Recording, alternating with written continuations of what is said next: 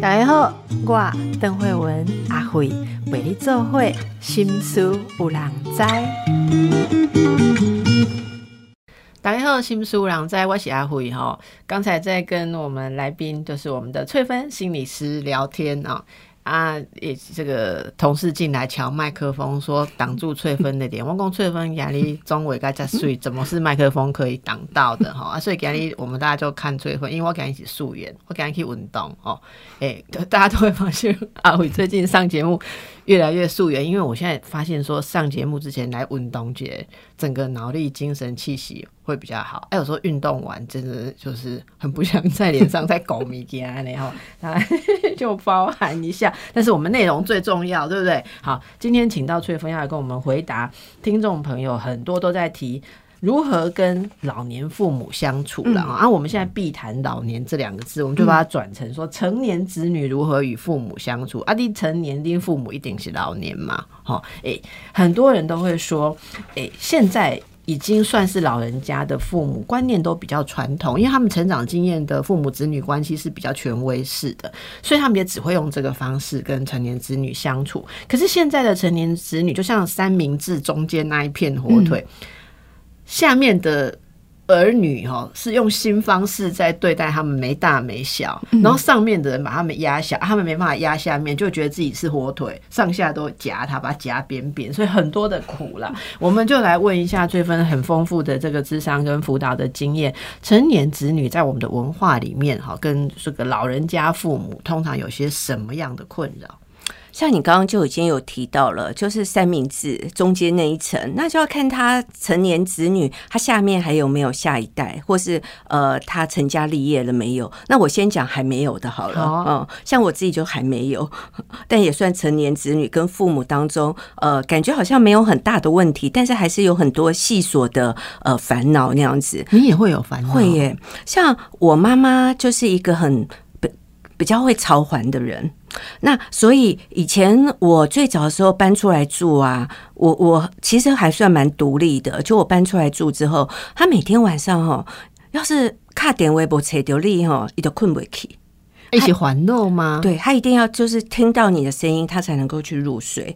那这对成年子女来说，其实是一个很大的负担。哎，拍谁啊？看我波讲，脚力时间都在剩。没有没有，他都趴哦，我我不跑趴，因为那时候跟我手机啊，你看多早的年代啊，在我刚搬出来的时候啊，在我刚搬出来的时候，他还是打到我家，我所以我一定要到家。而且我我妈妈就算现在已经有手机了，但呃已经有手机很久，对不对？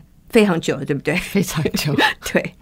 他还是习惯打去我家，因为因为他不要打去我的手机，这样他确定你有没有在家啦？你可以了解吗？可以。就他一定要打到我家，然后说你回来咯，然后他才能够安心去睡。不过后来啦，我就觉得这个部分，呃，我后来解脱不是因为我妈妈不焦虑了，是因为她有孙子了。他把这个焦虑完全移转到他孙子的身上，不是因为我的关系。所以第一个，我就会觉得成年子女有些时候啊，你会有你自己人生要忙的事情，或是工作，然后呃，他常常会打给我，然后我妈很常会哀叹呐，她就说：“阿你拢不会想我吼。”嗯，我就说：“呜呜呜，我好想你。”她说：“啊，你哪是想我？你哪拢不卡电话给我？”对啊，哈，那我就说。啊，因为你将会卡电话给我，我无机会卡电话给你，所以他会有很多哀叹，你知道吗？后来我就自己做智商，我发现也不是只有我遇到这样的状况，我有非常多当事人其实也是遇到同样的呃，没有到很困境，但是遇到同样的状况，比如说，嗯，孩子正在开会，成年子女正在开会，他就卡电话后一打电话给他，他就是说我巴肚听听。然后他就说：“妈，你把头听听，你赶去看医生。”他说：“看我们怎样被安诺起啊，怎样的？那你就一定要抛下你手中的事情，奔回来，然后带他去看医生。”嗯，那这对成年子女来说还蛮多遇到这样的状况。对，嗯，那我很常遇到的就是这种情形，或者是说他会有一些身体不舒爽。然后你知道我妈打电话给我会跟我讲什么吗？我妈说。你你也是可以搞到猛烈疑心不？我把豆听听是为了虾米？我说我医生是精神科医生哦。他说嘛是医生，嗯，那我真的有一点三跳。他说妈，但是我想要帮你去问我们医生，那我问不出口。我没有办法问一个健科医生说，我妈肚子痛是为了什么？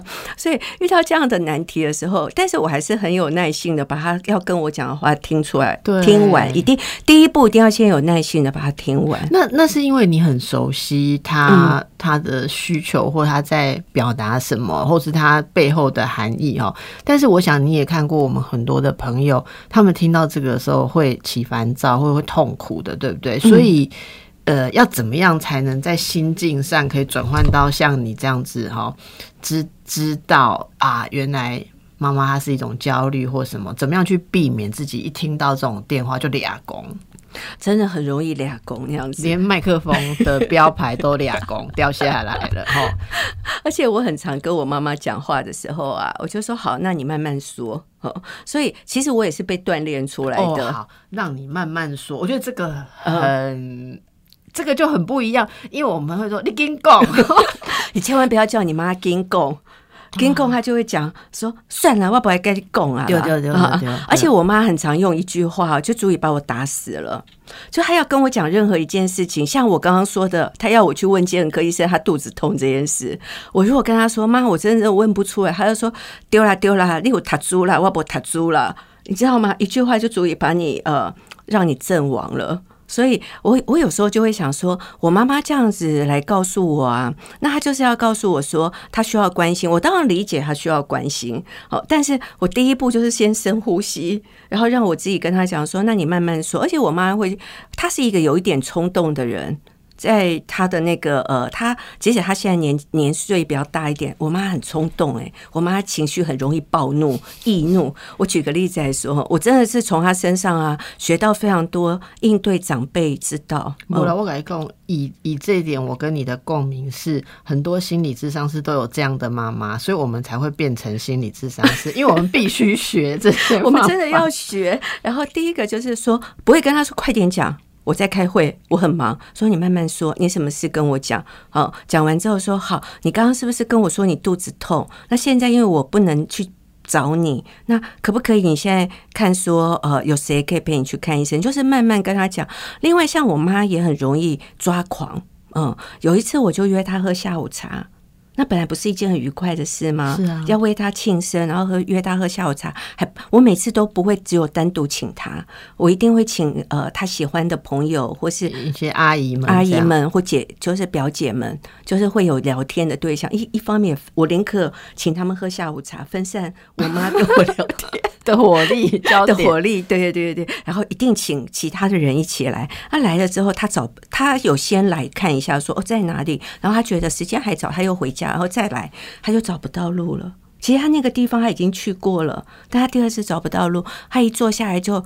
真的是匹配给我，然后一直骂我说：“你选这什么餐厅，烂死了！”然后呃，都让我找不到，他就一直说：“我不吃，我不吃，我不要吃了。”然后就抓狂暴怒，然后我就说：“好，妈妈，如果你现在还不想吃，你先坐一下。”我就跟我表姐说：“表姐，你先去拿好了，让我妈喘口气。”你都不会动气啊？我后来被他训练，我不太会动气，因为我就知道他是一时的，他会过去的。我在我心里就会告诉我自己说，是一时啊，他会过去。果真，他一时的，因为我请他喝下午茶是吃到饱。我妈是一个蛮节俭的人呢。他一定会觉得很浪费，他少吃了很多时间。了解他，对，所以我觉得要跟长辈沟通，第一步你一定要了解他的心性。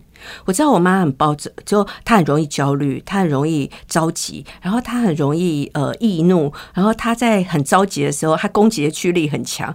所以我后来发现，学心理学真的对我应对我身边的人际互动非常有帮助，因为我已经在我心里就说，我妈就是这样特质的人。那我如果那时候跟她说，妈你自己迟到，那你还这样子。呃，就是鬼吼鬼叫的，那他一定叫叫的更大声，他不会马上就说：“嗯，女儿好，我乖，我赶快去吃。”不会的，那我就说：“你喘口气吧，你要喝饮料，我可以帮你拿。”然后他之后哦，就翻脸跟翻书一样，他就说：“哦，我现在要吃什么？”哎呀，就好嘞，他完全忘记他刚刚要得到你的包容了。我觉得这个是最大的一个需求。你你这样讲，我想起好多好多例子哦，我呱呱呱问阿布，很多很多的例子，嗯。是怎么说呢？就是，嗯，你知道阿布们他们也会跟阿姨们，就是他的所谓他的朋友，他们就会互相讲自己的小孩，没错，会诉苦。然后有另外一类的状况，我们会被惹毛，就是他会拿别人的小孩、别人的女儿跟你做比较。嗯，好，然后那个说法就是说。诶，你知道现在啊，有一家什么下午茶的餐厅很红哈？我说哦，你怎么这么潮？你也知道，因为那个什么什么阿姨的女儿带她去的。嗯，哦，她女儿很孝顺什么的啊？你就想她没事关心人家的女儿孝顺干嘛？她就是在讲我们嘛哈。好，那说到这个，我觉得也有一点，哎呦，你你触动了我的一个一个回忆哈。那我那我的先讲我的理解，就是有时候。老人家的闹脾气跟不好相处，是要体会到他们的挫折感。其实我觉得刚刚那个伯母找不到路的时候，一点干妈公做挫折，我哪吹波咯，我都要来看鬼啊。所以他对他自己的可能能力呀，或者记性啊，我们会发现说有一点点挫折感的时候，我觉得他们会。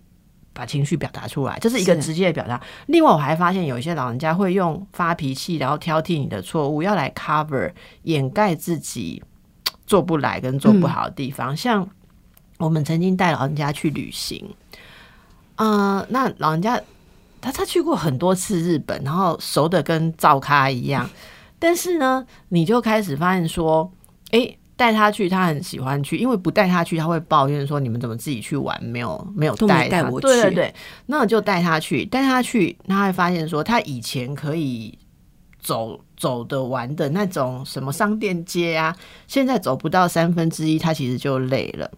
然后累了呢，他就抱怨说：“这里好无聊，干嘛要在这里逛？”那我们就会说。以前不是你都会说喜欢逛啊？刚刚从饭店出来的时候，你也是说哎要去以前常常逛的那个什么通什么通，我们还特别特别转了地铁转来转去把你带来。他就说不是不是，我我们以前来的不是这里，好啊，我们就说啊就是这里嘛哈。可是你这样跟他争辩，他就会越生气，然后就会骂无聊，说你呃找错地方，一定不是这里。好，那问他说要去哪里，他要讲不出来的时候，他就会很生气。很生气的时候，去到餐厅坐下来，然后。我我们就很白目，第一次这样的时候，我就说，你其实现在在说什么东西，都是因为你脚酸走不动。哇，更牙工。他说我哪有走不动？好，就是你把他指出他真实的状态，然后他就转身就赖我妹妹说，是你妹妹不想逛了。然后我就看着我妹妹，然后我我哈我这种实事求是的精神，我就会说她没有不想逛啊。然后我妹就说没有，其实我不想逛。姐。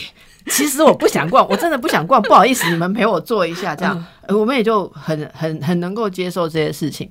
然后后来，要不然就是说规划一个旅程，结果没有想到在转机的时候在等，坐在机场腰会酸，这也本来没想到，然后也挫折，也会发脾气，也会难过。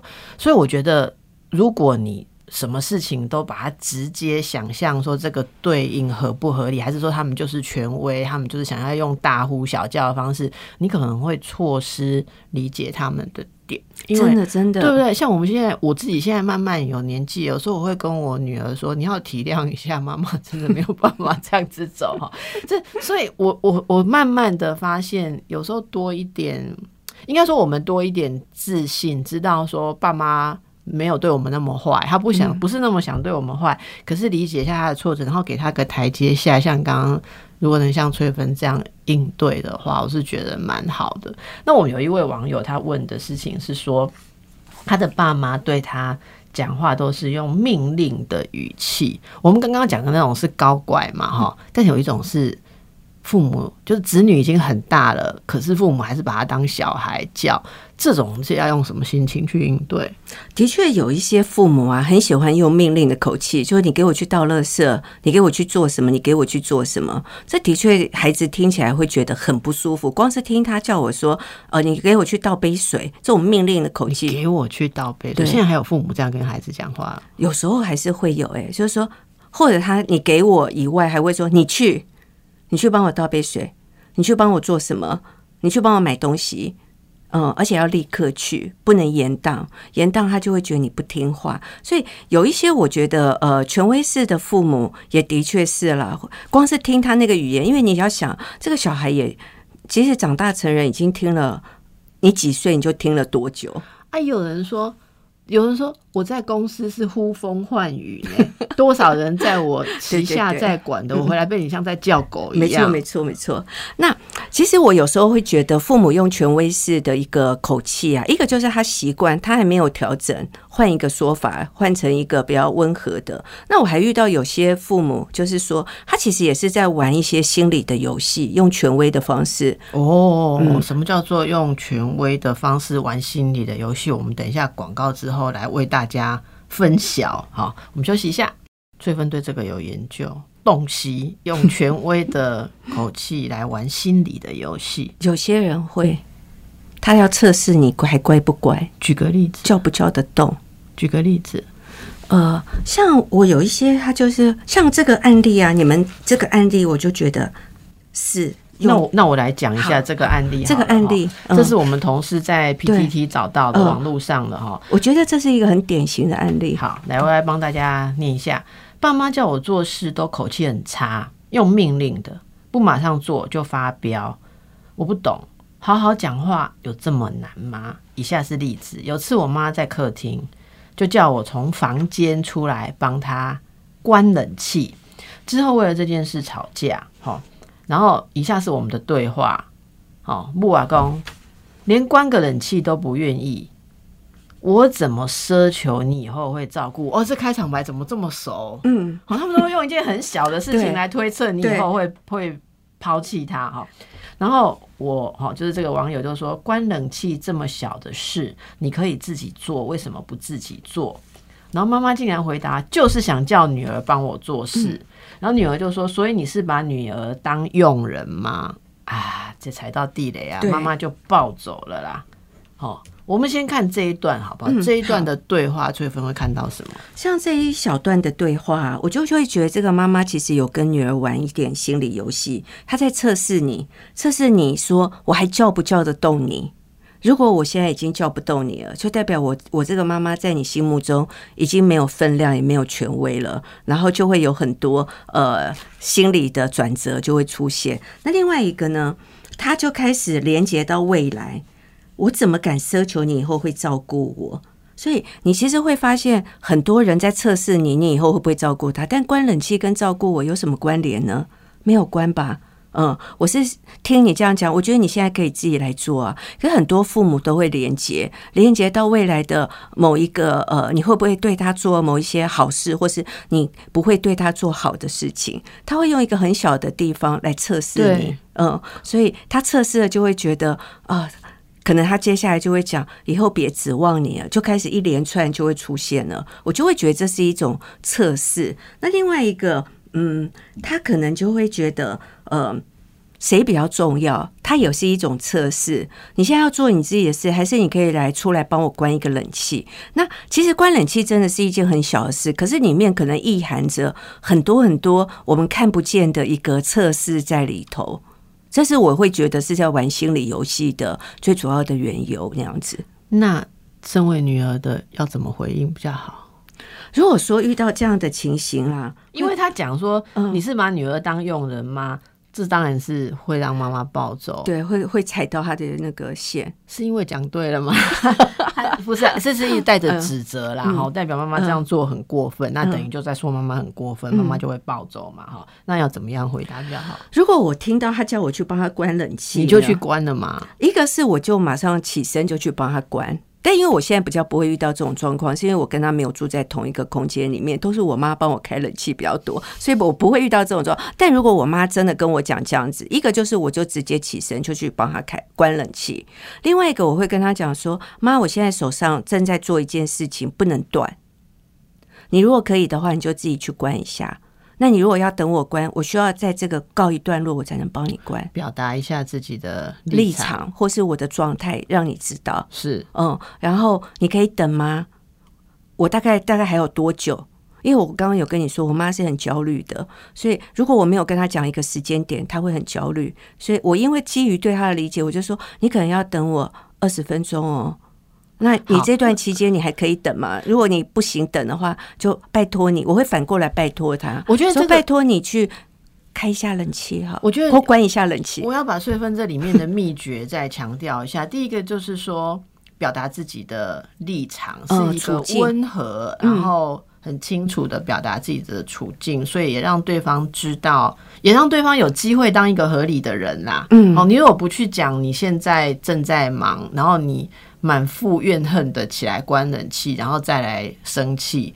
有时候妈妈也觉得非他所愿，好，所以我觉得大部分的长辈，你清楚温和的表达为什么我现在没有办法立刻照你的指令做事，我都会我都会讲说，这是给他们一个合理的机会，就是你不要做做成一个很很讨人厌的爸妈。我告诉你，现在不要叫我哈，我我也给他有个机会合理。那如果他这样子他还不合理，我就会假设他有特殊的，像你刚刚讲心理需求、心理游戏。嗯，所以你刚刚说的其实有第二个方法是反过来拜托他。嗯，好，而且你中间好没有你，你还有第二个层次是先问他能不能等。对，我觉得这些都是大家要去思考。这其实听起来好像很简单的几句话，里面就是有很深的了解跟互动嘛。所以你说你问他能不能等。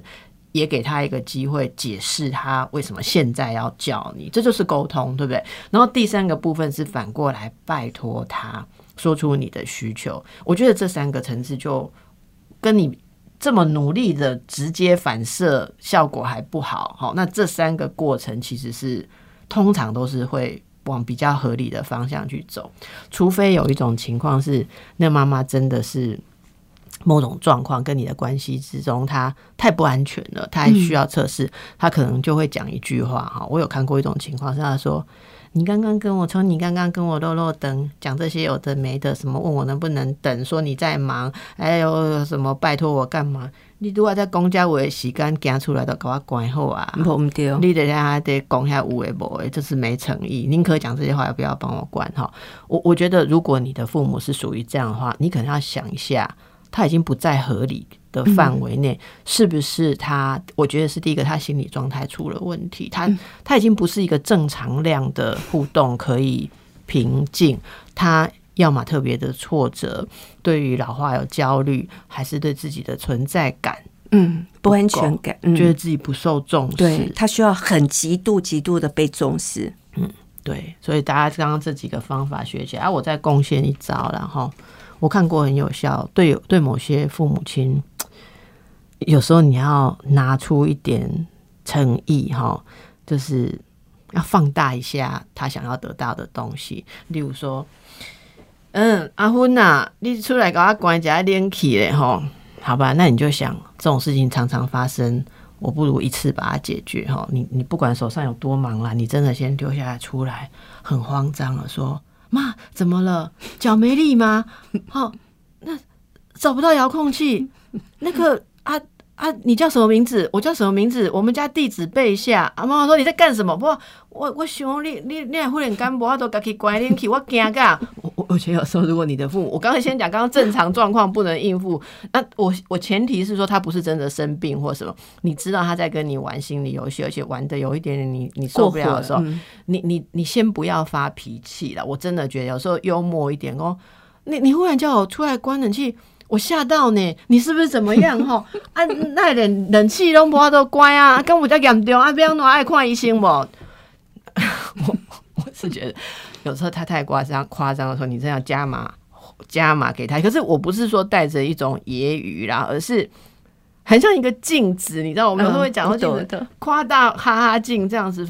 强化一下他，他就是需要注意力，你就把注意力放大一点，让他自己跟你解释他为什么做这样子的要求啊。当然，最后还是一个善意，要像崔芬讲说去了解他了。可是我们这个网友还没问完哈，还有还有。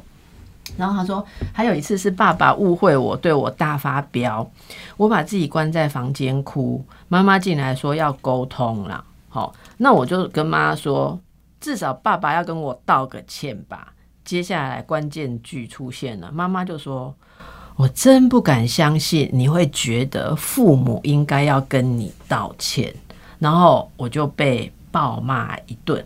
道个歉有这么严重吗？又不是多郑重，好。然后就像开玩笑的口气说句说抱歉啦，写戏哦，好这样。嘿，啊，他说，当然我知道啦，这些跟很多人父母对他的方式来讲，已经是很好了哈。可是我真的每天都被弄到很不爽哈。诶，这句话我不敢相信，你觉得父母应该要道歉？我我听过另外一个版本哈，就是我我觉得我妈不对的时候，我也曾经要求过她要道歉，然后我妈就说，怎么可能母亲？跟女儿道歉，嗯，我无论如何，我都是母亲，再怎么样，你也要觉得我对。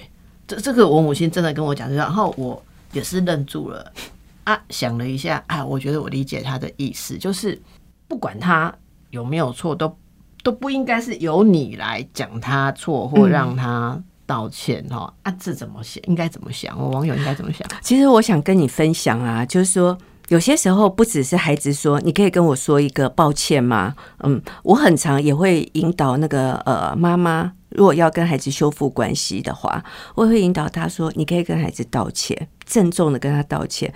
他们也会是回我这两句：我是妈妈，我是爸爸，我怎么可以跟孩子道歉呢？我怎么可以做这种事呢？他是为什么不可以哈？对，所以我有时候就会感觉到，就是说，当他们想要改变孩子的时候。他们只会会觉得我是爸爸妈妈，所以需要改变的不是我，是我的孩子。如果说今天孩子出了很多各式各样的状况，呃，然后呃让他很苦恼，那他说，那我为什么要道歉？如果他这样问我，我就可以跟他说明。那大部分我发现他们不会问我说。我何以要道歉？那当然，我一定会跟他们讲，他们何以要道歉。我不会跟他莫名的就说，你其实可以跟你孩子道歉。最主要的用意是因为你要用不同的方式去应对他了。你一直以来都一直蛮，譬如说，如果像有些小孩赌博啊、嗑药啊，做很多嗯让父母很烦恼的事情，那你一直去攻击他金钱，或你一直去满足他的需求，那今天你要用不同的方式对应对他了，所以你需要跟他道歉说。呃，妈妈以前用的方式，呃，对你没有帮助，所以从今天开始，我要用不同的方式来应对你。所以我要先跟你过去我应对你的方式，我先跟你道歉。可是从今天开始，我就会用不同的方式来应对你了。那所以在这样的状况下，我才会请父母去跟他道歉。那我也遇过有一些我的呃遇到的状况，就是说，在他们从小成长的历程中。爸爸妈妈对孩子做太多不好的事，譬如说打他啦、骂他啦、虐待他、语言羞辱他，对羞辱他。等到他长大之后，他譬如说他已经是严重的忧郁，他已经不想活了，他做了很多伤害自己的事了。那这时候，孩子当然来做智商之后，他会很希望从父母的口中听到一句道歉，说很抱歉，我以前对你做了不好的事。那句话也许可以把孩子从小所有受的苦。不能说一笔勾销，但是可以淡化一些，或是你知道你对我做不好的事，对孩子的心理其实有一些平衡的作用。那你也会发现，有些父母也是一样会讲同样的话。那当然，这个网友遇到的状况没有那么严重。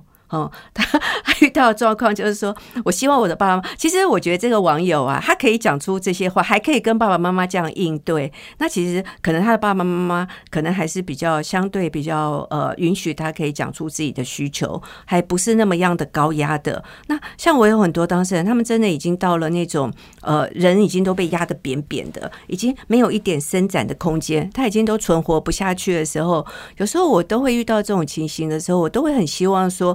嗯，如果我相信不会有人希望自己的孩子走上一条很呃很绝望的道路吧？那你在这时候，如果你可以做一些对他有帮助的事，那。是不是有这样的可能性？会想去我我啦，我个人会想去跟他讨论有没有这样的可能性。那我当然从中也会了解说他困难困难在哪里。那我也会跟这个爸爸妈妈讨论，也会跟孩子讨论。所以有些时候在年长成年子女在修复关系的过程当中啊，像道父母道歉这件事，我觉得真的有不同的状况，那也有不同的呃程度。那也有一些孩子是因为偏心。嗯，偏心之后对他造成很大的伤害。父母偏心，对父母偏心。那如果说当他成长大成人之后，他有心中累积了非常多怨恨、愤恨的情绪，那如果说父母这时候可以跟孩子说一下，说我想我那个道歉不一定说只有说对不起，而是可以看到自己的忽略，而是说，嗯，我小的时候的确有一些忽略的部分，我没有注意到这个部分，我跟你说。很抱歉。那我不知道我现在还可以做什么，让你心里觉得好过一点。所以我说，父母的道歉，其实有些时候我自己会觉得，在修复关系的过程中，其实是有一点必要性。那你如果说不出口，真的，我觉得对不起你，或者是说我希望我的孩子他可以改变。那我希望他调整，他不要再变成现在他这样子，呃，自暴自弃啊，或活不下去啊，或者是已经走投无路的状况下的时候，那嗯，我会还蛮努力的去跟父母说明说，你的道歉对你的孩子的心理的疗愈有多重要，跟呃会产生什么样的效果。那由一个心理师去告诉他的时候，我觉得可能。效果会好一点，但是我自己都会感觉了，也真的有些呃状况下，父母要开口跟孩子说对不起，很抱歉，我没有扮演好这个角色，或者是说我对你造成伤害，或是我对你造成影响，好像对父母来说。他他们其实还真的蛮难启齿的，所以有时候我就会反过来再跟我的当事人讨论说，像这样子的状况，如果没有办法得到爸爸妈妈一个好的觉察之后，给你有一个呃看到你的痛苦，然后还可以跟你说很抱歉，那我们还有没有别的方式可以做一些自我的疗愈，或者是说，如果呃。在这样的状况下，你用什么样的方式去面对他们，你会觉得比较舒服跟比较自在？你也可以选，就变你有选择权。呀，我觉得这段真的是非常非常的贴近大家遇到的状况哈，所以大家可以想一下，有些时候你真的知道。因为我们每个人当父母的时候，就也不是说什么事都不用做，空下来专程当父母。我们生活中有很多很多的事情，所以我们一定有些事情是没办法完美。好，那如果说孩子觉得，也像这边是说爸爸误会啊，误会显然就是你弄错了嘛。哈，那个那个道歉怎么样可以？更看重像翠芬说的那个对孩子的帮助，对孩子有多大的意义？那当然有，你说有心理师的协助比较容易，我觉得是因为他们从你这里得到支持跟安心，他们会相信说去道个歉不代表我很糟，我完蛋，我是很烂的父母。我想你都给这样的支持，他们才敢去面对嘛，哈。所以大家有没有想要对你的亲人表达道歉的话，哈，也请现在可以想一想。好，我们等一下再回来。刚才翠芬讲的这个道歉，哈，我我觉得不只是父母不容易道歉，有些兄弟姐妹之间，甚至伴侣之间，也很不容易道歉。哈，我我有一次去演讲，讲到类似这种道歉跟和解，有一位听众朋友，他很认真，从头记到尾，然后他就第一个抢先举手，他问一个问题，我真的有好好的想一下，他说他。上了很多心理的课啊，我想她可能也听过你演讲哈。那她说，她就觉得她跟她丈夫的关系一直剑拔弩张，她想要率先表达个诚意，所以她说她就跟先生道歉。她怎么道歉？她说：“我知道我的个性，或者说昨天我们发生什么冲突，那因为我太在意什么什么，然后我对你说了一些话哈。那我觉得。”很抱歉，好，我希望你能够原谅我，我也会尽量的改。然后他说，他就讲了一句话，他说：“有时候啊，我就在想，我好像很像我妈，好，因为我妈都是这样子暴走型的，那我可能也学会了这样子的方式。我上了很多心理学的课，我从今天开始想要改了，哈。那我先为我以前好，好像那种方式都动不动就暴走了，对你道歉。”就他说：“老师，我很挫折，我以为我道歉会得到好的回应，结果以后啊，每一次我做的不那么好，或者说其实有时候我已经做了，但是我先生比较苛刻的时候，他就会用我道歉的东西来倒打我，他就会就挖他的踩他的疮疤，说你不是要改吗？” 你哪有改好？然后或者是说，呃，你你不是你你真的很像你妈好？那因为这个人只要一听到他像他妈，他就会受不了。然后他就说：“老师，所以我们道歉的时候，他就跟我讲一件事。他说我们很多人的困难，我后来想我也有过这个困难，就是如果我道歉的对象不能让我信任，不能让我有安全感，就是我跟你道歉的时候袒露我自己的弱点，你以后会用来反击我，我觉得绝对不道歉。那我后来听到这样，我在想，真的很多伴侣之间。有一方那种不道歉，还是长辈不道歉，因为他们过去的人生经验学到道歉代表我很错，我有错，我不值得被爱，我该死，所以我一定要尽力的狡辩，狡辩 到就是好像说让你低头屈服，那这样我就安全了。可是事实上，我觉得道歉 并不是代表你不值得，或是你很烂。我我我其实讲过，我说就是我小孩。小时候不道歉的时候，我还为他做了一个绘本，就是叫我不想说对不起嘛。我我觉得我找到一个去教小孩的说法，就是说道歉不是认为你你你你的确是认为你做的不好做的错，可是那并不代表你很烂，然后人家就会讨厌你。道歉有时候是表达我很在乎你，而我觉得这个点是他可以接受，所以他就会。呃，比较愿意去说对不起，然后他有几次经验，发现诚心诚意的说对不起之后，对方给了他好的回应，这个行为就会被建立起来。但是我们很多的大人其实都。没有这个习惯，说真的，我觉得要教小孩道歉，比教老公道歉容易一百倍。从小教的话，啊，老公是婆婆教的嘛，哈，不好意思哈，那妈你教不会，我也教不会哈，啊，我们就换个方式。你刚刚讲，我觉得有一个很棒，有些人他表达歉意的方式不会是讲对不起，嗯，他用很奇怪的方式，就等一下问你说。要切水果了，你有要吃吗？好，嗯，哎，像我就学习说，如果以我的伴侣安内的时候做道歉，我就赶快说要要要要要哈。但是有时候你如果赌气说，我不要，我不要吃你切的水果，安利的唱嘛，你永远也等不到那一句你想要的话。有时候互相理解是很重要。所以今天我们在谈的这个父母，啊有一个问题，大家都会说，现在都教说，在成年子女跟父母之间要有健康的界限，哈。呃，翠芬也会辅导个案做这样的事情吗？呃，我觉得人与人之间还是要有健康的界限，不管是什么关系，亲子关系还是亲密关系，还是朋友关系，还是任何关系，我觉得都是要有界限的。那我自己也会跟我妈妈或是我的家人设一些安全的界限。哦，就是譬如举例吗？嗯，可以。就比如说，像呃，我会告诉他说。我什么事情是我很乐于为你做的，可是什么事情我会觉得那已经超过我的范围内了。所以，呃，就譬如说，我如果要随时随地放下我手边的工作，要随时立刻带你去看医生，我觉得就超过我可以做的，因为我不太可能放下我的当事人，飞奔去帮你呃带你去看医生。对，所以我就是会跟他讨论说，那如果是遇到这样的状况，可以怎么办？对，可以怎么办？我也不会说。